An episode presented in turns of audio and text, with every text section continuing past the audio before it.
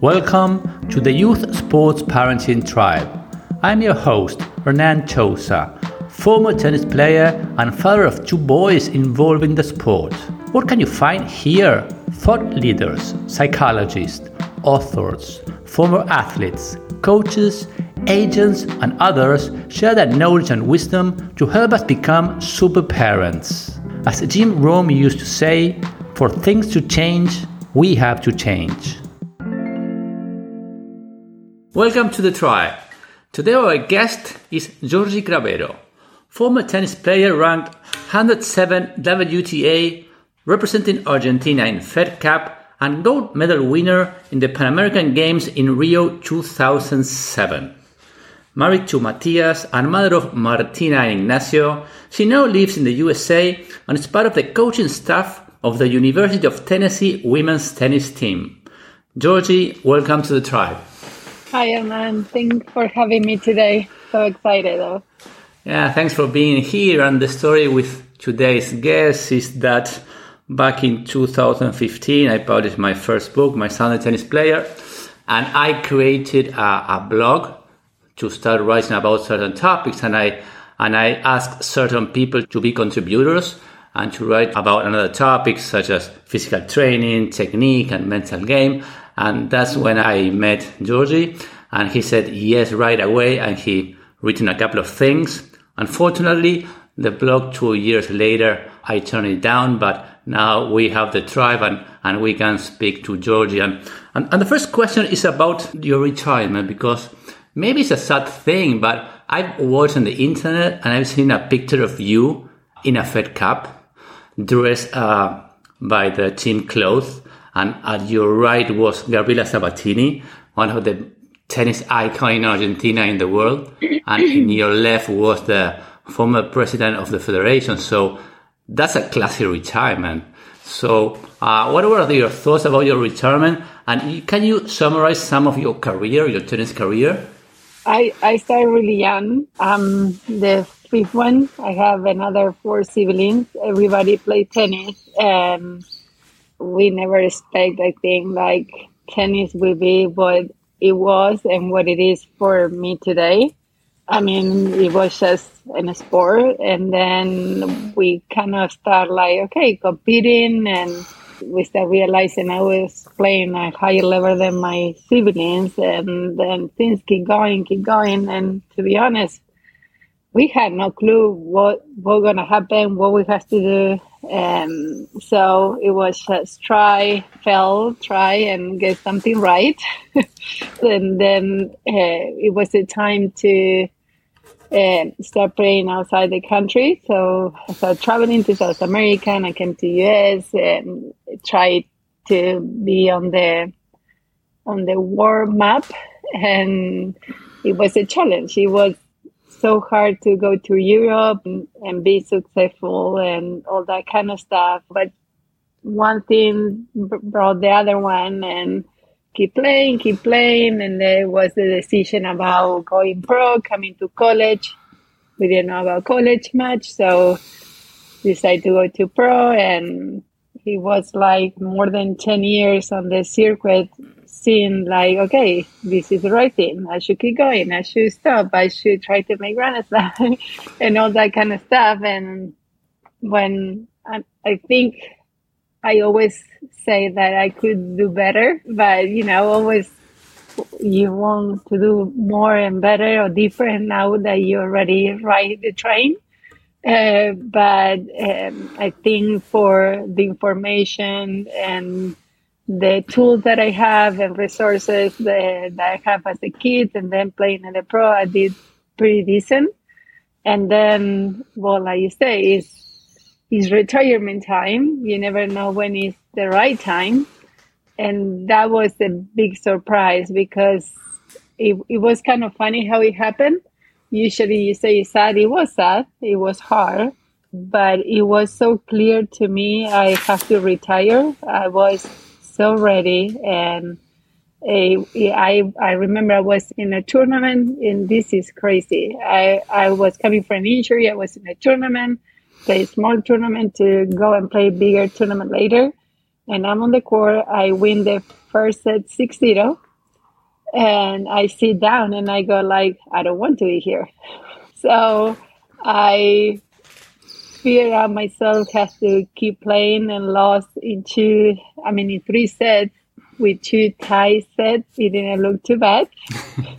I should have been saying this, but that was with reality. I lost the second set, I think 6 4, and the third one 7 5, saying because I shouldn't lose that much And get off the court, call my husband Matthias because we were married by then, and say, I'm going home. And he goes, What do you mean? Yeah, you're going home. I mean, um, I'm not staying here. I don't want to be here. I'm, I'm done. And he goes, but it's just a match. No, no, it's not about the match. I want my first set. I sit down and change over, and I have to go home. I don't need to be here. And he goes, okay. And say, I already have a ride. They're driving back home. So I'm getting my bag from the hotel and going home. So I will be there tonight. he was in shock. and I came back and, and say, listen, we don't need to talk about it. And just give, give me time and I will, I'm going to be ready to talk. and that was probably November 2000, 2000, yeah, 2010. And then like a few weeks later, I go, okay, I'm done. And he goes, well, your double ranking is still good. You should play. No, no, no, I'm good. I, don't need to be playing. Well, you have club matches. Yeah, I can do some club matches and figure it out and do the process through the year, and that's the time that I also start traveling with the federation. I mean, we uh, the kids and all that, and I go, I'm good. And so next thing is I don't remember exactly who, probably was Bettina uh, Fulco, and help me and say, we well, we are playing at the tennis, uh, Argentina Tennis Club. So let's go there. It's Fed Cup. It's the, the place that y- you love. You love Fed Cup, blah, blah, blah. And then I got the surprise Gabriela was there. So it was kind of neat because it was my favorite competition when with the colors from Argentina and with my friend because I played with all those girls and having them, the coaches, and then a lot of people from the federation that I grew up and they helped me a bunch. And then, like, well, Sabatini was there. So, listen, this this cannot get better. So, yeah, yeah. It, it was good. Yeah, you mentioned you mentioned a couple of things about lack of information when you were young, and I spoke to many to many kids that were in the pro, and they say the same thing. They they mm. did the best that they could with the information that they had because back then you, you didn't have all the internet and, and all these things. And the other important thing that you said is you have a quick decision. And the great ones perform quick decisions. You weren't going back and forth and you say, I'm done and I'm done and you get still at that. And, I'm talking about Fed Cup, you have a pretty good record. And when you play for your country, or you suffer the match, or you give your best. And it looks like you play even better than in the tour in, in the Fed Cup. How are you, you, were your feelings when you were playing for your country? I always say that playing for your country is is different, it's special, and it's not for everybody. And we, as Argentinian, we love soccer, and so when people start like criticizing the players and all that, it, it makes me nuts because it's not easy. It's not, and so and we are talking like for us, like Fed Cup, it wasn't at the high level that you know the Argentinian team in soccer play or the even the Davis Cup team play, and but still, it's it's not something that I I think like everybody can deal with depression and with emotions and what that means. I mean, I think for me it was always really special, and I always worked really hard for be part of the team. And even if it wasn't my time to play because the other player on the team, they were better or they were in better level at that point or mentally, whatever it was, the, the reason they had to play, I feel that I was a big support for the team. Um, I, I like the team competition. Um, like tennis is so lonely that when it comes to the team, it was also super special. So I consider myself know, a selfish person, and I think that give also an extra.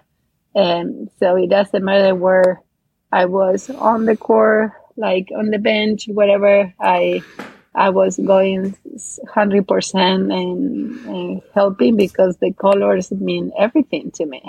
I mean, it's nothing better than wear the Argentinian colors. And I think my husband is the same way, and my whole family too.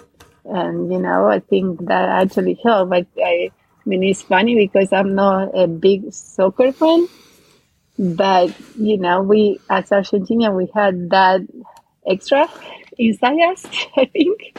And so it, it make it special. It make it super special. So yeah, I guess that helped me to raise the level because it wasn't only for myself, it was for the whole country. And I enjoy it though. I enjoy it like big time. It was it's the, the best feeling that I ever have is being there and listening to the national anthem is best feeling ever.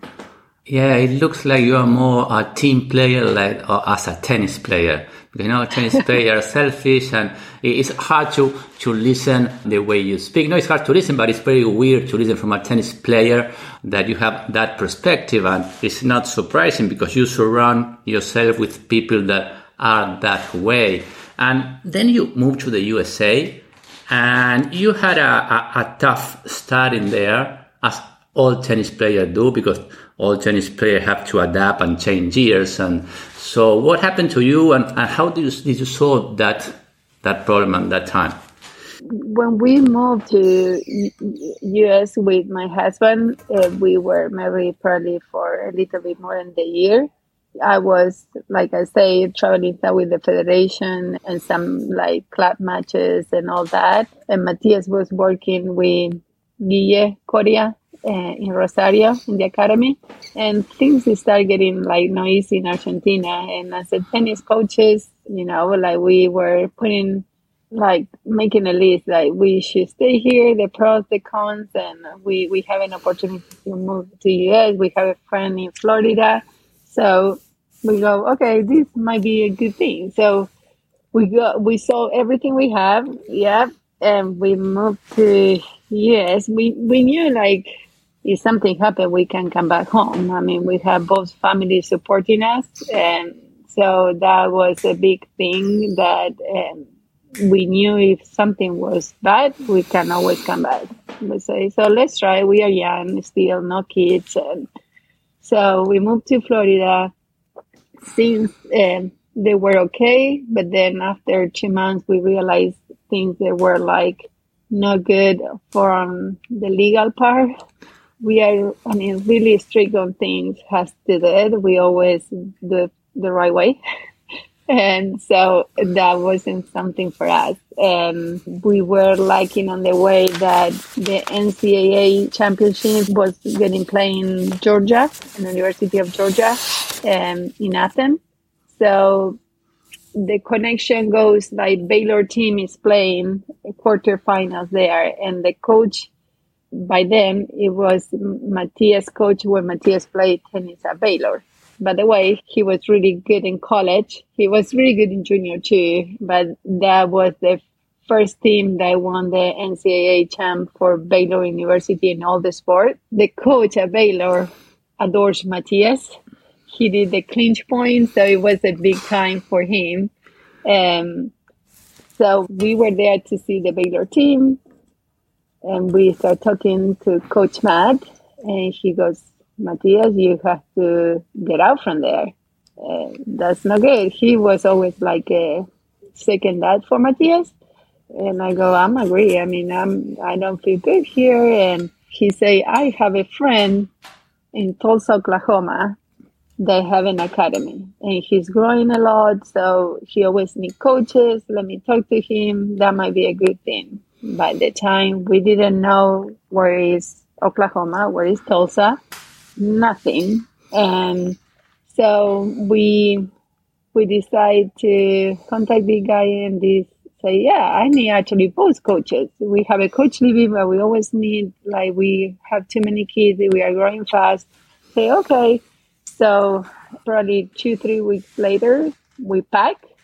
And I remember we have, we bought a, a used car. So we had the car, probably three big bags, a TV, a laptop, a printer, and probably $2,000. And that's it and we got in the car and we start driving. So we drove for more than 10 hours to Alabama to a family that I knew from playing the tournaments there. And so we stayed there for a week.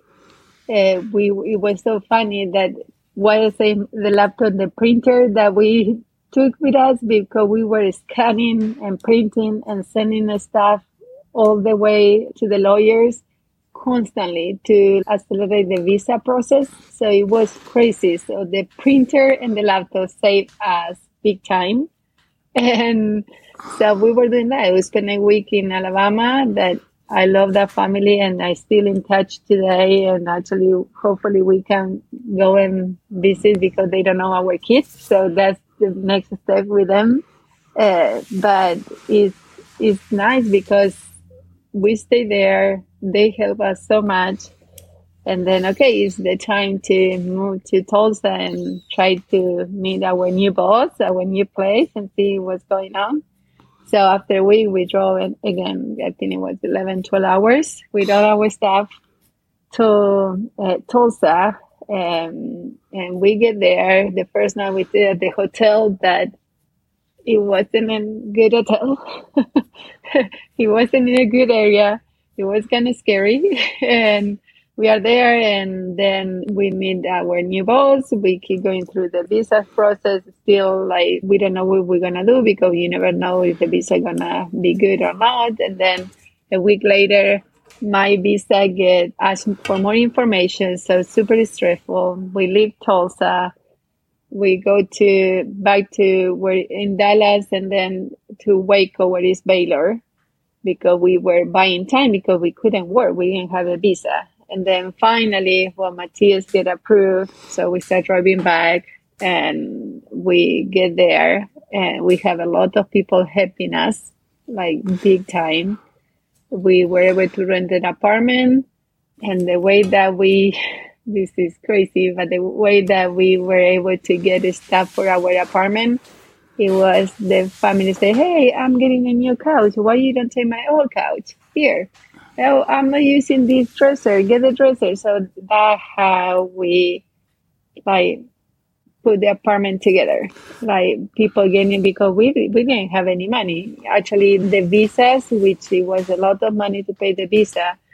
My dad, with his credit card, we pay like with that card because we didn't have a credit card meter. um, and we had to give his money back um, slowly because we we didn't have any. So that's how we started. So when we started through the whole process and being really really successful in Tulsa, um, we always say that if we have a hard day, go to the parking lot at the first hotel. We spend the night in Tulsa for five minutes, seeing where we were, and and then move on. That we are actually in pretty good shape right now. So yeah, but funny thing on Tulsa is um, we have a picture, a really important picture for Matthias' um, college career is a picture when he clinched the point and win the national. And he's on his knee on the court, and on the back uh, you can read Tulsa. So his championship, uh, he played at University of Tulsa, which which is crazy. We didn't know where Tulsa were, but he eventually knew because he been there. He won the national, and that's the picture that the first picture we have um, when we got married in our apartment and everything. That's the main picture of him like the same way they have one from Fed Cup, he had that one for Baylor, and we ended up living in Tulsa, going back to Tulsa. So I said, like, Lisa, you didn't know where Tulsa was. well, she was, I didn't, but I guess I've been there. So funny. Things I meant to be to get by there, though. Yeah, you mentioned a couple of things. You mentioned that uh, Matthias clinched a match, and, and that's the, the best feeling you can have. I've seen my son at college clinching matches, and that's amazing. And, and he had a credit there. With a clinch, he had a credit. And then the coach give him or give you guys an advice, and you took that advice and you start doing the things right away, and you follow all the process to overcome every obstacle that you find on the way and you made it. And and you said in, in some interview that you, you never felt like, like working as a coach, but you feel like you can add something to that coaching field. So that's why you started in such business. What are your, your, your, your points of view or the assets that you bring to the coaching field? It's weird because we always say to be a good coach, you have to kill the player first.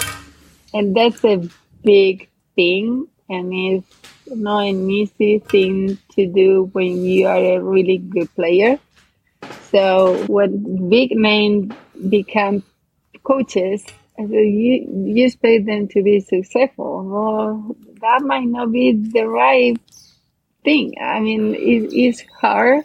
I think uh, Matthias, he kind of did really good. He finished college. He worked for in Dallas. Then he moved back to Argentina and worked in the office.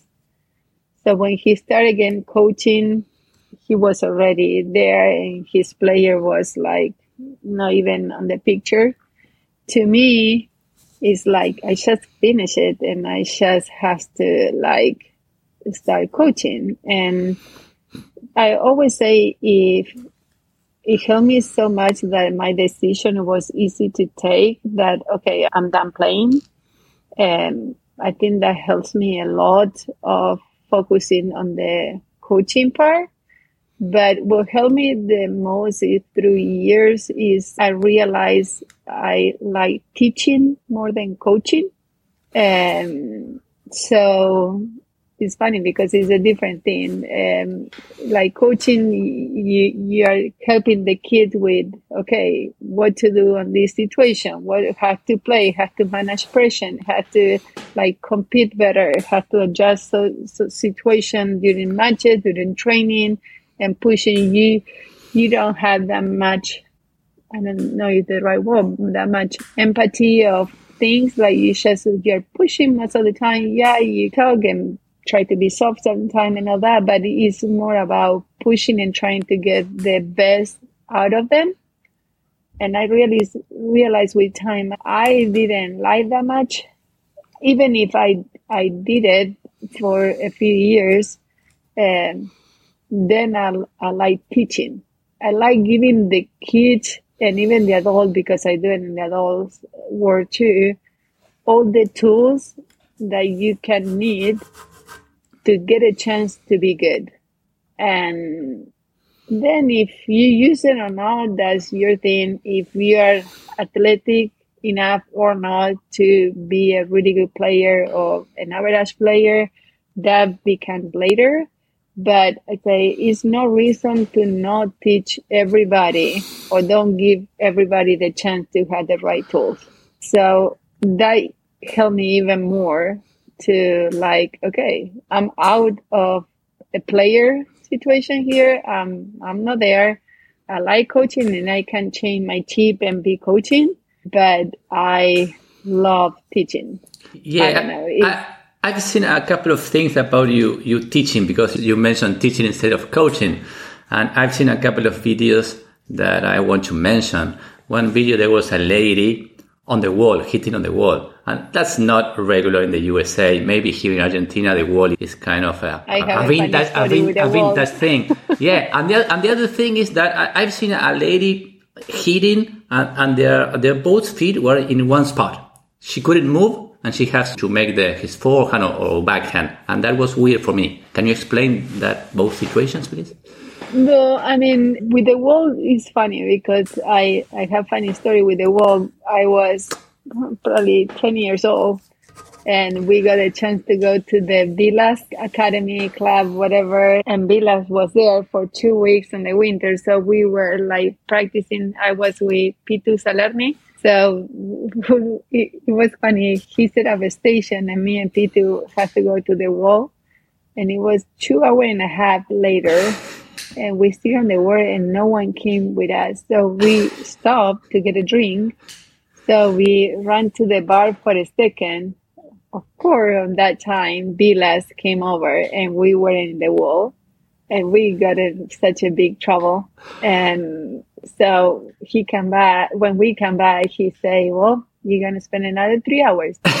we spent another three hours on the wall. We didn't move, believe me. We never again moved to the spot if Vila wasn't telling us to move. We learned really quick. And, but he helped us they have I remember these nice figures with the circle that you can target. And we were doing competition and going to the target like 100 in a row and all that. And so it was so fun. And we just have one ball one wall and nothing else. We so to me it helps football wise because the ball can faster. You need to control the power because if you hit fa- hard the ball can even faster. You're struggling um, you have to deal with precision, like make it to the right spot if you want to practice forehand. You can't try to hit crossed, you have to hit down the line. So you can, so it's a lot of things that it will give you, and you can't blame everybody else. It's all you. For me, it's, that's really important, and we play as growing up for hours. That's another thing. We when in San Francisco. I'm from a small town, San Francisco, Cordoba. Um, um, our coach made us like be in the wall every single day. That and jump roping. So to me, those two things, they're over and over and over every single day. And you don't need anybody else to do those two things. So it's no excuses. And so for me, that is really, really important. If you want to play, you don't have anybody else. You have a wall, you have a racket ball, you're good to go. You don't need anything else. And then about feeding the ball to one spot without moving is I'm big on the technique part. So I think that um, that's one thing that if you can hit the ball on the right spot with the right technique, you, then you won't hit it moving. I try to master repetition without movement or trying to it's already the thing is too complex to have the coordination with hand, eyes, feet and all that. If you also are moving when you are correcting a grip or changing uh, like technique and all that, you get no easy. So I try to simplify the best I can. Uh, and then we add more challenging stuff and then the, that movement part and all that kind of stuff. But yeah, it's, it's nothing big behind that. It's just keeping it simple so they can learn. And I, and like I say, I mean, I'm big on the technique part. I grew up with coaches super strict on the technique. Even you mentioned that not moving, but we when we start learning tennis, we not even hit the ball. So for months, it's just about the shadows. So I remember we were a group that beginners off the court between the table that we eat asado, trying to not hit each other, being just shadow of the swings, forehands, backhands, serves uh, over and over. And after months, not days, month. Oh, okay, technique is good. So you are getting behind the player that is getting fit ball and you're gonna shadow the player. But you weren't hitting balls yet. For another month. And then maybe after six months of doing shadow between the tables or shadows behind the player that were playing, maybe you were able to get a chance to hit a ball. And then, yeah, by the time you were hitting the ball, you were amazing because you did so many shadows. and watch out, we do it the wrong way. So the technique has to be good. That's how I start playing tennis. That, and that's the philosophy they have at the club that I learned that everybody learned the same way. Doesn't matter the age. So you didn't hit a ball for month and month and month. And you know what? No one quit. Everybody keep coming back, even if they knew they weren't hitting ball. And you know what? No parents complain either.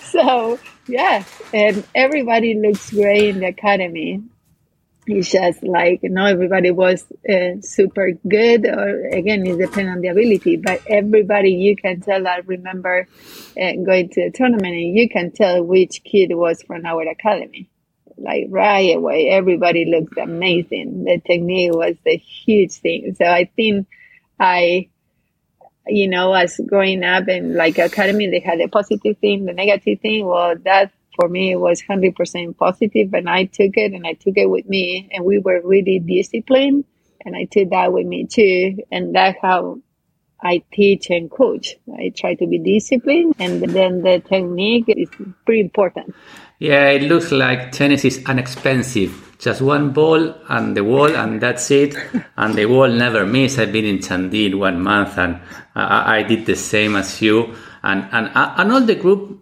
uh, uh you follow the group. No, one complains, and it's the, the, the, way that you said. And that's why probably Argentina has so many great players because they are used to, to the pain and to repeat things. And you are involved in something that, that I got pretty interesting because I didn't know that about cardio tennis. I watched a video last last week, and you know, tennis is, is losing space to other sports that are easier and I find cardio tennis kind of a, a softer path in tennis. What do you say about it?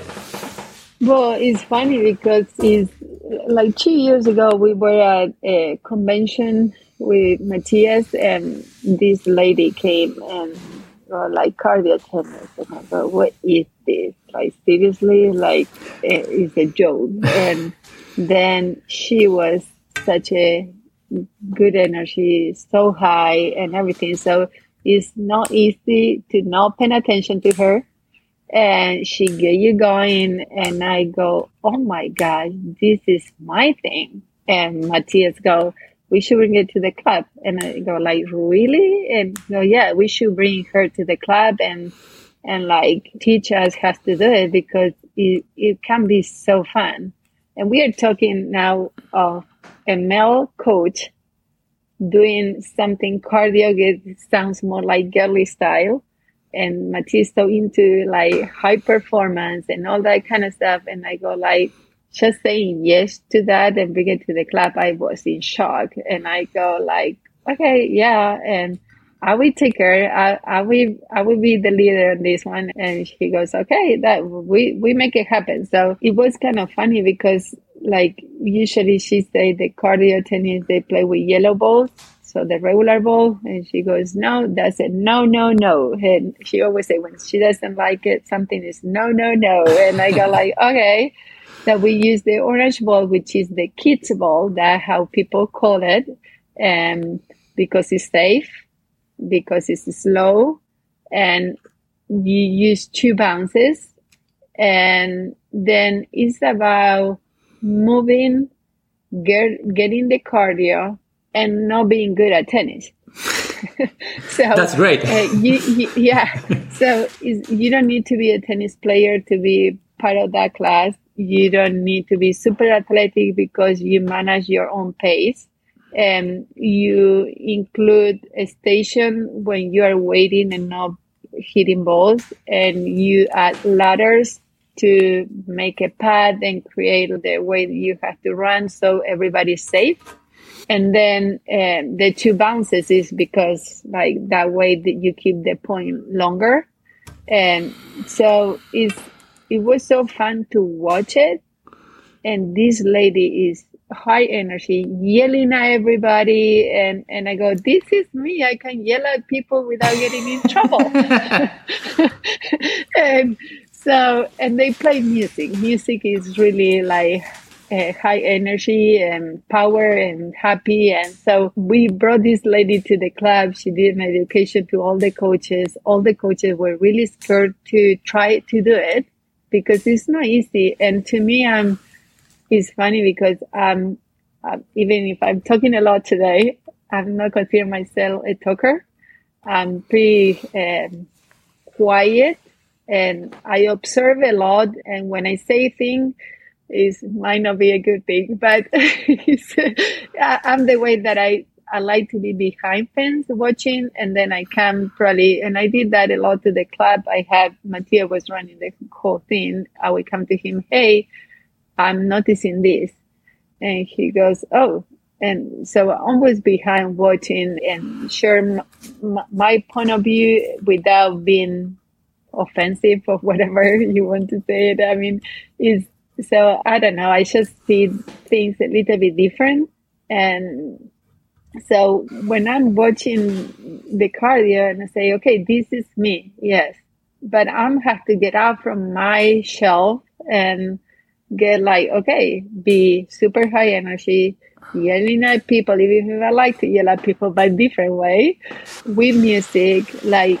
keep it going. And it, so it's like, okay, I have to put my red nose and be a clown and let it go. And so the first few times that I tried to do the cardio class, it was so hard, so challenging. And then I was like, oh, and everybody's happy. Okay, this is going well. And it's like you keep going. And then when you keep going and going, do you realize that when you are making like people move like happy, they are they find themselves like hitting good shot it doesn't matter how, but they are hitting it. And then like beginners, they are playing again good player and they can handle because they're orange balls and say, okay, this is perfect. And so I start liking it and I, we create a big, big uh, group in Tulsa and we start like doing events with triples. So you ha- play three again three,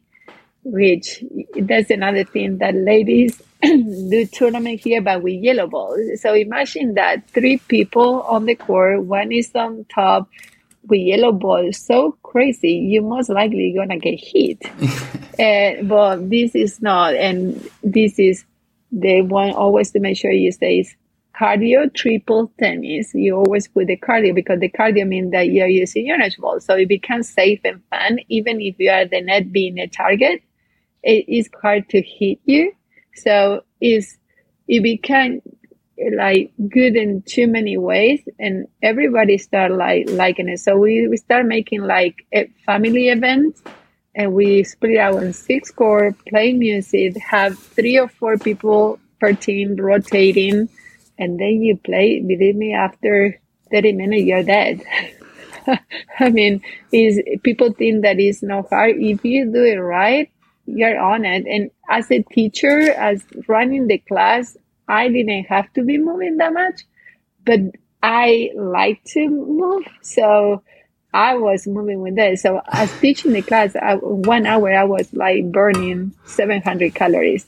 And I go like, this, this is perfect. I'm teaching. I'm having fun. I'm moving and it's, it's happy because music and fun. And so I was a big part of that. Now it's crazy because since we moved to Tennessee and I'm at university, I've been not doing it. So I'm dying to do it. but we went back to Tulsa to visit for Thanksgiving some friends.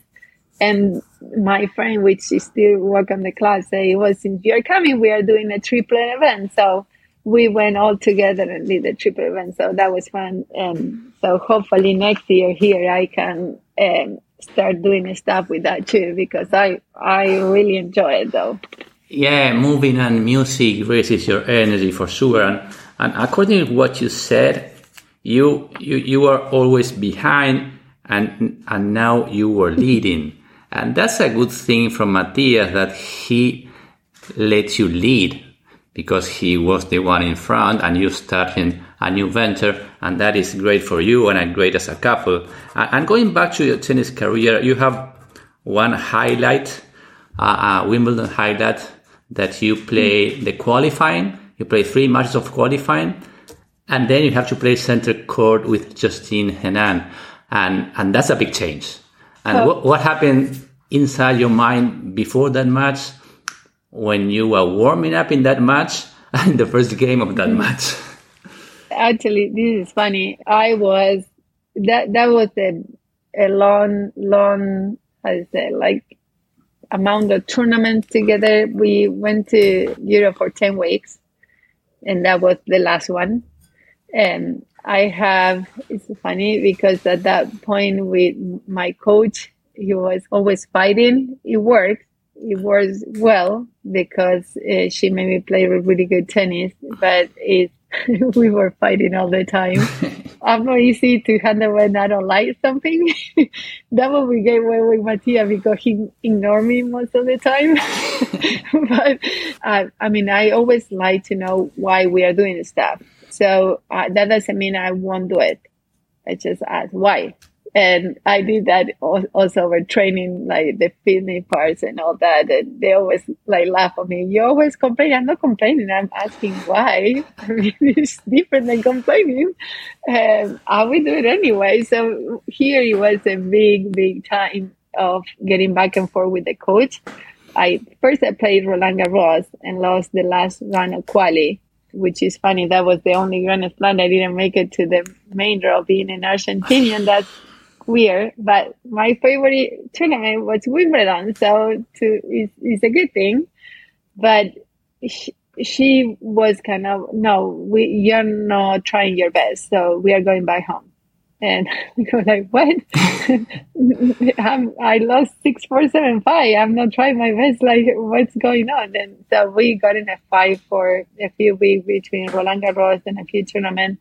And the tournament before Wimbledon, which it was in Marseille, um, main draw there, clay court, and I won that. I think that was my biggest tournament that I won. And I beat, I think, three top hundred player in that tournament, and I was playing good, smart, super confident.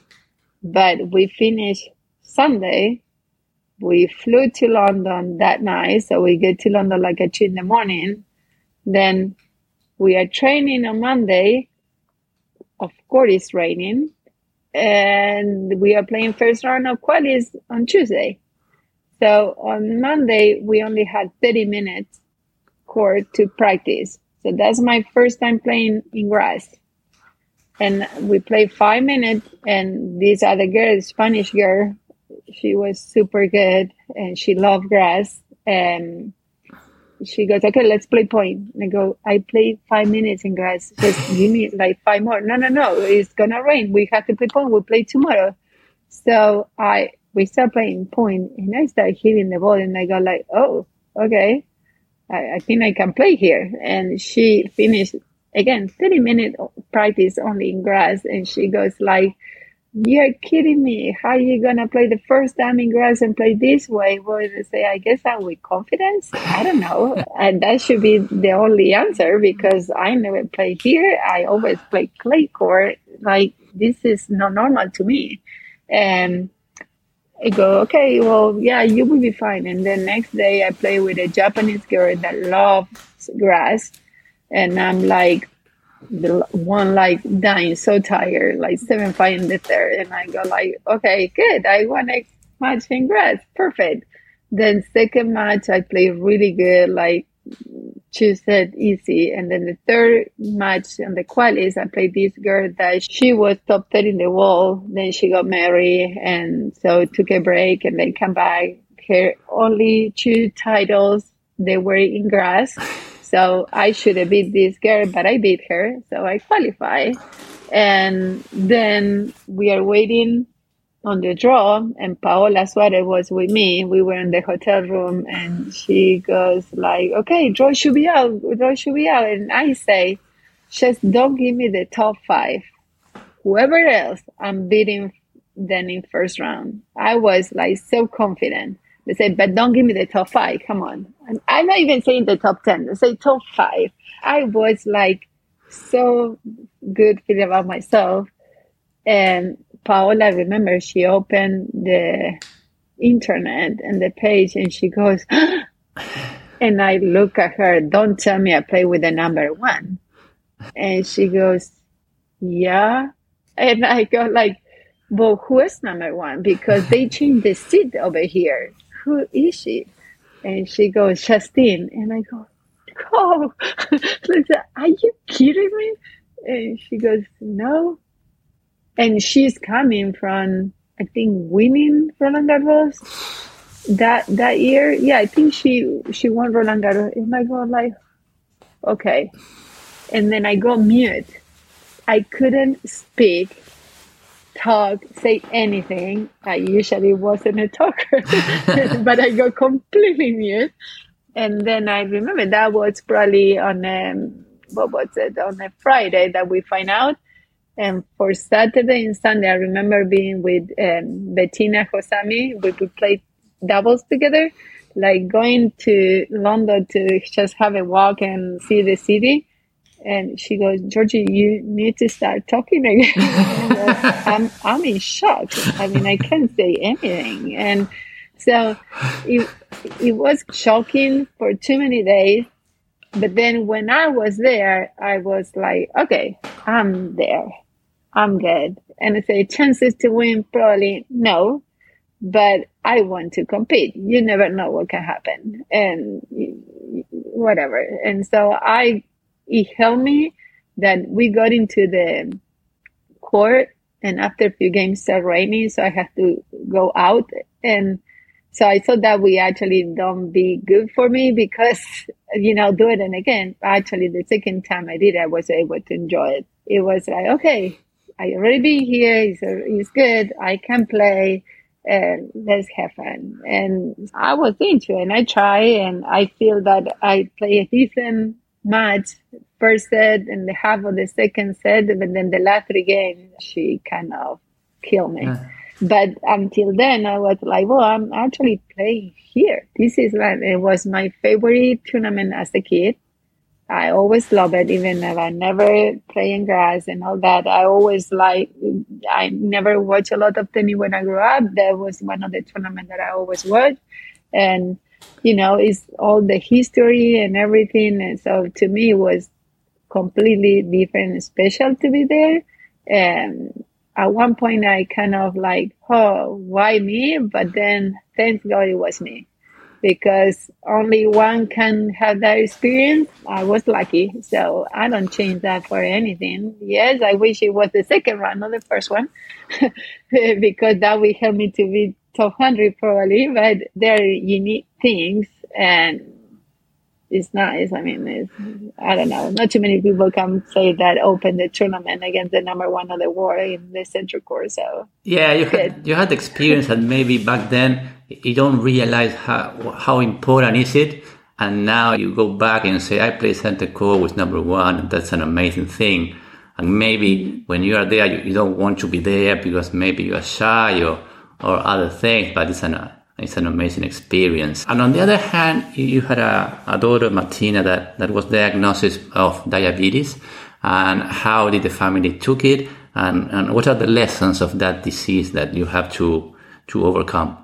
It's tough. I mean, it's, it's not, it's, this is the funny thing. It's, um, it's something that you can live with and technology goes so good and better and it keep getting better and it's going to be better so it make it more simple.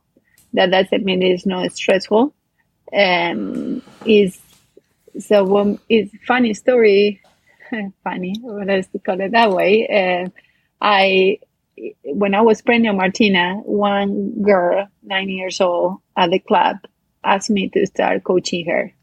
She's the type one diabetes she had diabetes. So everybody was saying, no, don't, don't coach her. You're pregnant. She's a pain. Like, how are you going to deal with diabetes and all that? And, and I go, what do you mean? And I go, well, she had this and that. And I go like, well, that it doesn't matter. Well, and the mom is crazy and the dad is crazy.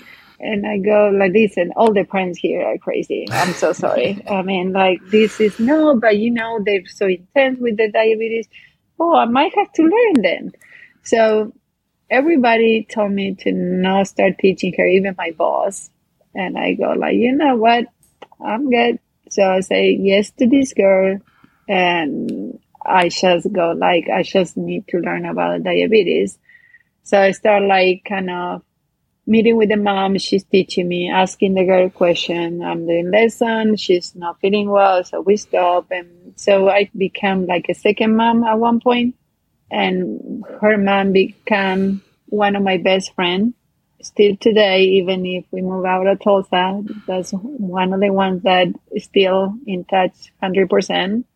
And the dad, uh, yes, uh, we did a lot of work with the dad. and, and he learned how to be a little less intense and help the girl better and enjoy her tennis. So that was a, a big thing to do with both parents. Uh, but I also understood why they were that way. Four years later, we see Martina having a hard time losing weight, but we saw she was growing because she got taller and all that. And we go to an annual checkup and the doctor goes like can you tell me what's going on and i start saying everything and i don't know the symptom i have by then i didn't know like how you can recognize diabetes i knew how to treat diabetes not how to recognize it and and then the doctor goes we're gonna check her sugar and i go like what because i knew like poking a finger what that means and she goes, I think she has 1. And, and I paralyzed. I was like, you know, I, as a mama, I always take my kid by myself to the checkup. But that Friday, I took, I told Matthias, will you help me? I'm tired. Can we go together? Like Nacho, my son, and he, he's almost two. He is a lot, just bleed. So he came with me. Thanks God, he came with me. And yeah, sure enough, her sugar was over 700, um, which normal is between 80 and 120. And then her ketones were over of the chart crazy. She is completely consuming herself, getting super skinny, and she goes, You have to go straight to the hospital. Luckily, in Tulsa, the children's hospital is really good. Um, so we took her there. And usually, how it works is when they get diagnosed with diabetes, they send you to the hospital. They put IV to get all the fluids in because that's the first thing they, they need fluid. They need to start eating. They need to start getting shot with insulin and all that. And then the next day, you go to education, have to treat and live with diabetes. Well, that was Friday. Next day is weekend. No one worked there. So we had to spend Friday to Monday morning at the hospital. That probably was the worst days ever because, you know, so hard go home and have your child in the hospital. Matthias wouldn't move like from the hospital. So I had, and I still had Nacho, two years old. He needed me more than actually Martina. So I'm going back and forth with Nacho and Martina's with Matias. And to be honest, it ended up the best weekend ever because we learned so much in two days because the nurses were able to answer all the questions. It wasn't busy the hospital, so they spent a lot of time with Martina. They give her special treatment. Like it was so good. And so by the time we were on Monday on education, we knew what they were saying already. So when it wasn't new, so we already learned how to count carbs and sugar and all that kind of stuff, all the education. But Monday was like, whew, like three hours getting information. And to be honest, a lot of number too is a, is something that I, I was saying, here. I don't know how people struggle with numbers or is not, and this might not sound right, but the people is not smart enough to simplify things like with daily stuff how they can deal with a kid with diabetes this, this is tough and i would say you never never never understand how hard is diabetes until you have someone inside the family and live with them because you get up at night. There it's like having a newborn sometimes, you know, like you sleep one hour and then you get up and you know, she's low, she's high, and so it's hard. But we took it, you know, it is what it is. We it's gonna make us tough, which I think it is even more. And she's a funny kid. She's uh, she's super, super like. Uh, strict on a lot of stuff. She learned, she listened. She, I always say she's really coachable, not to mom, maybe, but, uh, but that comes with everything. Like she have, she's a kid that wake up in the morning with a smile on her face. She's never in mad mood until her sugar is kind of crazy. So she's a happy kid. She loves tennis. She loves soccer. My boy does another thing. He's obsessed with soccer, but she loves tennis and soccer a lot. And she loves talk, talking.